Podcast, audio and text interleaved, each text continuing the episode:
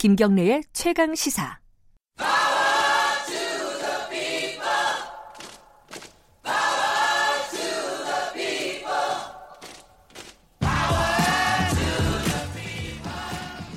을의 입장에서 을의 목소리를 통해 함께 사는 세상을 생각하는 시간입니다. 지금은 을밀대 민생경제연구소 안진걸 소장 오늘도 나와 계십니다. 안녕하세요. 네, 안녕하십니까. 이 민생경제연구소가 TV 프로그램 이름이기도 하죠. 아, 저는 이제 예전에 이제 참여연대에서 나와서 민생경제연구소라는 연구소를 하고 있고요. 예.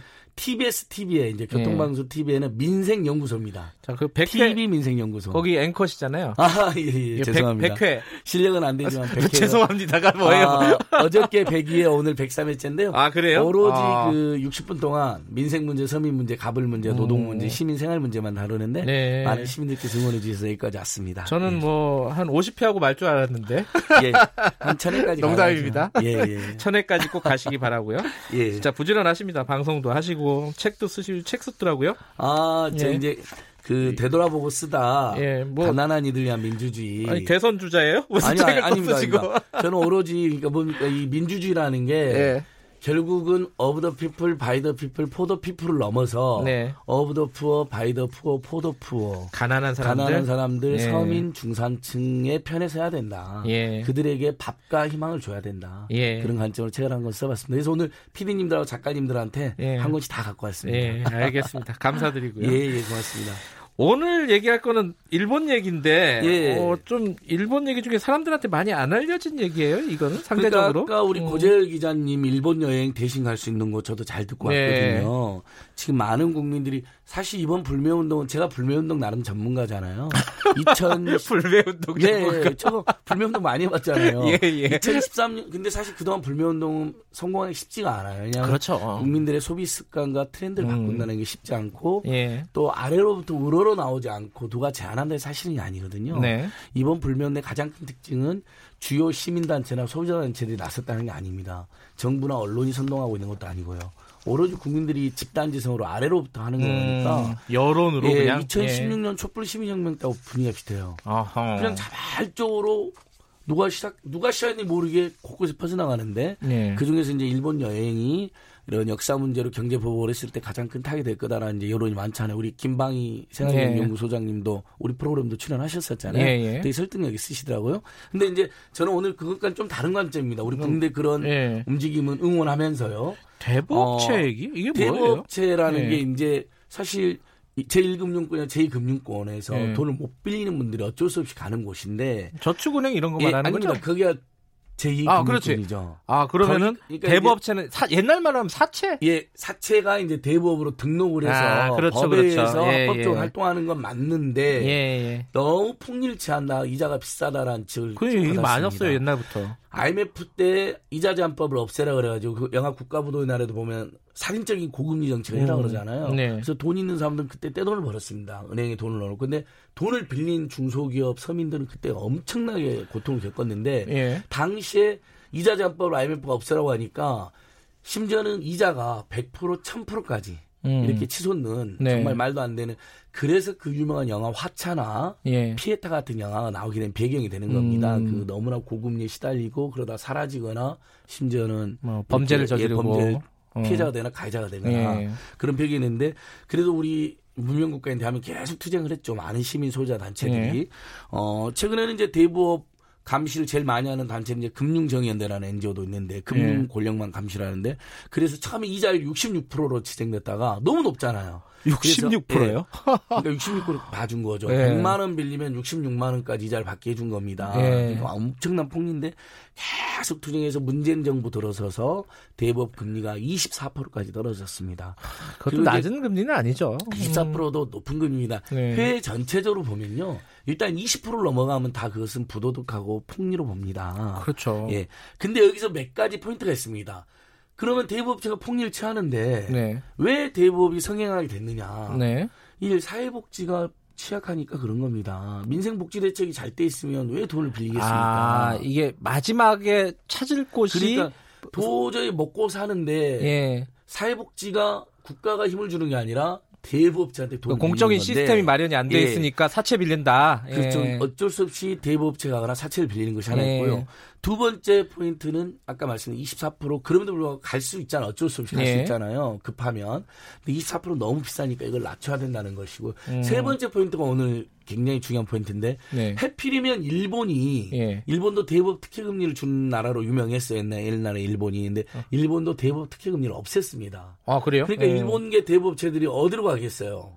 어. 마음 놓고 이자를 취할 수 있는 한국으로 들어온 겁니다. 아 그래요? 그래서 그 유명한 뭐 러시안 캐싱이 사람원이니 미즈사랑이니 온캐싱이니 이제 제가 무슨 광고하려는 게 아니라 우리 케이블 방송 보면 맨날 나오는 데들 있잖아요. 예. 그게 대부분 일본계 대법체입니다. 아 일본 예. 자본들이 많아요. 그게 그래서 음. 한국 대법 지금 현재 대법이 돈을 빌려준 게 빌려준 곳의 40%가 일본계 대법체들입니다. 그렇군요. 자 예. 방송 시작한 지 무려 6분 만에 일본 얘기가 이제 나왔습니다. 예. 현재 최대 주주 국적이 일본인인 대법자가 19개나 되고요. 19개요. 예, 2018년 말 대출 잔액이 6.6조쯤 되는데 우리나라에서 그러니까 그 대부업체 대- 예, 대출 일- 잔액이 예. 우리나라 대법제 총 대출 잔액이 한 17조쯤 되는데 예. 그 중에 일본 대법계가 6.6조 아. 그래서 40%를 차지합니다. 엄청나네요. 엄청납니다. 음. 그러니까 이게 또 어떤 문제가 있냐면 그렇게 해서 결국은 대법체들이 어 영업이익이 작년 말 기준으로 6,310억이나 됩니다. 음. 대법체 영업이익은 뭘까요? 뭐 물건을 만들어서 팔았나요? 뭐 이자, 서비스를 이자죠, 줬나요? 이자. 오로지 서민들 급한 상황, 궁박한 상황 네. 이용해서 이자를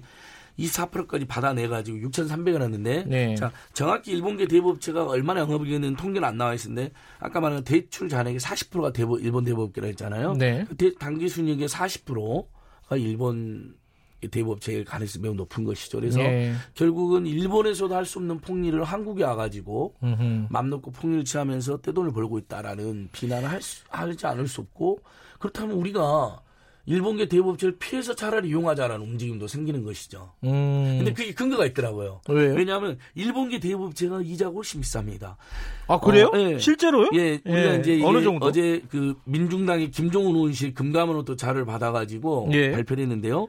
대법자 평균 대출 금리가 일본이 23.3%나 됩니다. 일본계는요. 예, 예, 예. 우리나라 모든 대법원 하면 19%밖에 안 됩니다. 아. 그러니까 무려 사실 이자가 1% 2%가 얼마 예민한지 알잖아요. 아, 그럼요. 우리 서민들 예금할 때 0.1%더 주는 아, 거 쫓아다니잖아. 0.1%도 커요. 그러니까 그리고 예. 대출을 받을 때도 어떻게든 이자 그 예를 들면 지원금리 받으려고 하고 저금리로 가려고 예. 하지 않습니까? 근데 무려 4%나 차이가 나니까 큰 차이가 있고요. 4%. 그러니까 일본 대 예. 일본계 대법자들은 법이 정한 최대 상한선이 24%를 다 받고 있는 겁니다. 23.3이니까 예, 3%니까 거의 거의 다 상한선을 채우고 있는 있는 것이고요. 거네요. 예. 그리고 근데 이제 그게 우리나라 국공채 3년채 금리 이게 보통 우리나라 기준 금리거든요. 모든 금리에서 네. 그 1.43%밖에 안 되니까 음흠. 16배 넘게 폭리를 차고 있다 이렇게 음. 보시면 될 것 같고요. 한국계 대법계에 비해서도 훨씬 비싸게 받고 있다. 그렇다면 저희가 예를 들면 지금 일본 불매 운동하고 결부를 한다면 네. 이왕 비- 안- 안 빌리는 게 제일 좋지만 대법이라는 게 예.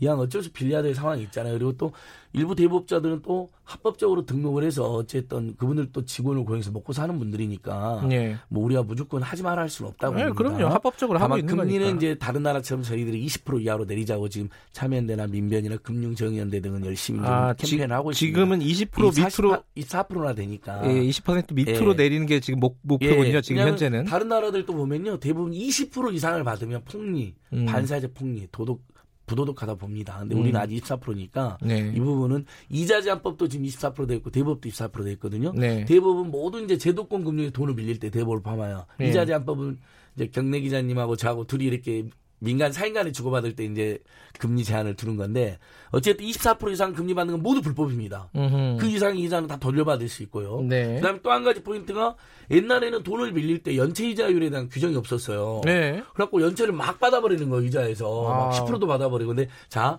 모든 이제 금융 거래에서 이자 이자를 연체했을 때 네. 연체 이자는 3% 이상을 못 넘습니다. 아, 그래요? 예, 그 법도 음. 어, 그러니까 문재인 정부 들어서서 몇 가지 금융권의 중요한 변화가 전체 이자가 24% 이하로 떨어졌다. 음. 최고 금리를 더 이상 24% 를 초과해서 못 받게 해놨다. 연체 이자율도 10%막 15%씩 받았던 걸 대법 포함해서 모두 3% 이상 못 받게 해놨어요. 그러니까 원래 이자가 10%였으면은 네. 연체 이자는 13%를 넘지 못한다. 예, 그렇습니다. 그러니까 아. 굉장히 의미 있는 조항입니다. 음. 결국은 금융권의 어떤 폭리나 탐욕으로부터 우리 서민을 보호하는 조치들이 이루어지고 있는 것이죠. 예. 근데 여기서 그래서 만약에 일본 불매운동 우리가 결부를 한다면 네. 굳이 더 비싼 4%나 더 비싼 일본계 대부업체보다는 음흠. 사실 고나해서는 안 되지만 네. 그래도 이용할 어쩔 수 없이 이용해야 되는 분이 있잖아요. 네. 실제 이용하고 있는 분이 200만 명이 넘거든요. 현재 우리나라 국민들 중에서 음. 정말 궁박한 상황이니까 예. 그렇다면 차라리 한국계 대부업체 찾아서 좀 더 낮은 금리를 찾아서 빌리시라는 권고는 우리가 해드릴 수 있겠습니다. 어, 그렇죠. 뭐 가급적이면은 뭐 대, 이 뭐, 제일금융권 이용하면 좋겠지만은 맞습니다. 그게 또 예. 사정이 안 되는 그러니까 분들이 제일금융권, 있으니까요. 제일금융권으로 가셔야 예. 되는데 신용상의 문제로 또 예. 여러 가지 대출이 좀 까다롭게 가지고 예. 막 대기업 이런 데는 막 부실하게 대출해 주면서 서민이나 중소기업한테는 굉장히 까다롭게 대출해준다는 지적을 옛날부터 많이 받았잖아요. 예. 그러다 보니까 어쩔 수 없이 어, 제3인 금융권 사실상 제도금융 법에 의한 금융이긴 하지만 제일 제금융권이 아닌 대부업체로 이제 우리 국민들이 갈 수밖에 없는 상황이 네. 있는 것이죠. 잠깐만요. 네. 이 8시 30분 기준으로요. 어, 기상특보부도 잠깐 말씀드릴게요. 고흥군, 여수시, 완도군, 거문도, 초도 이 지역들에 호우 경보가 또 추가로 발령이 됐네요. 어, 해당 지역 주민들 피해 없게 대피를 하고 대비를 하셔야 될 것 같습니다. 좀 정리를 해보죠. 이제 어 이게 IMF 이후에 그러니까 일본계 대부 업체 그 자본들이 들어왔다는 거죠. 이자 제한이 없어진 거, IMF가 고금리 정책을 요구하면서 아하. 이자 제한법이 없어진 틈을 타서 예. 어 아니 한국은 이자 폭력 천국이 되었다. 음흠. 그리고 호신탄담 노리고 있었는데 그때부터 이제 상류가 시작했는데 결정적으로 일본도 네. 대부업 특혜 금리를 없앤 거예요. 음흠. 20% 이상 이자를 못 받게 하니까 네. 20% 이상의 고금리를 취할 수 있는 한국으로 19개나 되는 음흠. 우리가 아까 이제 말씀드린 것처럼 뭐뭐 예. 러시앤캐시도 있고 뭣도 있고 막 그러잖아요. 예, 예, 예, 예. 심지어는 그 이제 러시앤캐시 같은 경우는 OK 저축은행이라 저축은행까지 인수해가지고 음흠. 그 부분에 대해서 당시에 비난이 굉장히 비판이 많았습니다. 네네. 대부업체가 저축은행을 건전하게 운영할 수 있겠느냐는 걱정도 음. 있었던 것이죠. 예. 근데 지금은 어 이자도 어 국내 평균 대출 금리보다 한 4% 포인트 정도 높게 받고 맞습니다. 있고. 정확하게 예. 아까 다시 말 정리하면 예. 최대 금리를 24% 이상 못 받게 되는데 23.3%를 받고 있고요. 예. 우리나라 그래도 우리나라 대법칙에 하면 평균으로 하면 19.6%니까 4%를 무려 더 받는 건데 그래서 제가 여기서 중요 평균이 19.6%니까 일본계까지 합쳐서 잘 찾아보면 19%더 낮은 상대적으로 더 저렴한 대법체도 많이 있다. 그걸 잘 찾아다니자는 것이고요. 24% 이상하고 그다음 이자 24%하고 연체 이자 3% 이상 받으면 다 불법이다. 음. 돌려받을 수 있다.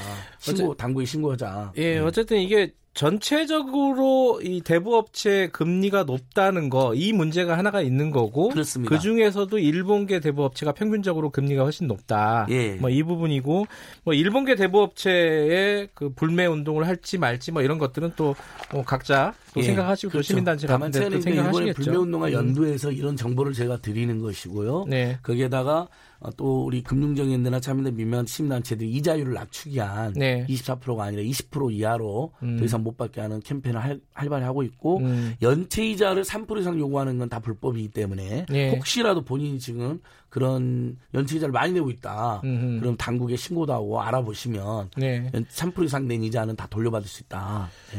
알겠습니다. 근데 이런 말씀을 보내주시네요. 되게 장호민 씨 같은 경우에 어, 신용 문턱이 높으니까 일본계로 간다. 울며 겨자 먹기로. 그러니까 일본계 대법이 아마 이자를 많이 받는 이유가 뭔가 다른 데보다 좀 조금 잘 빌려주는 그런 게 있는 모양이죠. 예. 신용이 낮은 사람도. 원래 이 대부업체를 규제하자 금리를 낮추자 그러면 항상 저런 이제 지적이 있습니다. 예. 실제 돈을 안 빌려줘서 어쩔 수 없이 가니까 어, 예.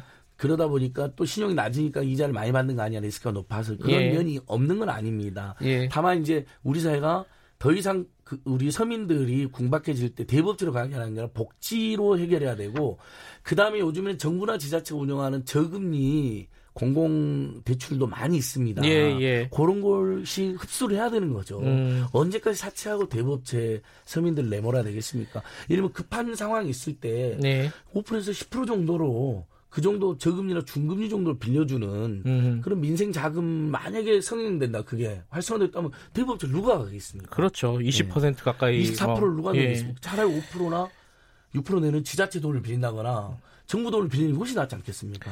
이 금융계통도 좀 바뀌어야 될 게 굉장히 예, 많군요. 맞습니다. 예. 예, 은행들이 너무 일반적으로 은행들 예. 이자 너무 많이 받고요. 예. 대법체는 더 많이 받고 있고. 이 알겠습니다. 부분에 대해서 전체로 낮추는 작업. 이번에 또 한국은행 금리도 낮추지 않았습니까? 예. 자, 오늘 말씀 여기까지 듣죠. 고맙습니다. 예, 고맙습니다. 민생경제연구소 안진걸 소장이었고요. 김경래 최강시사 듣고 계신 지금 시각은 8시 45분입니다.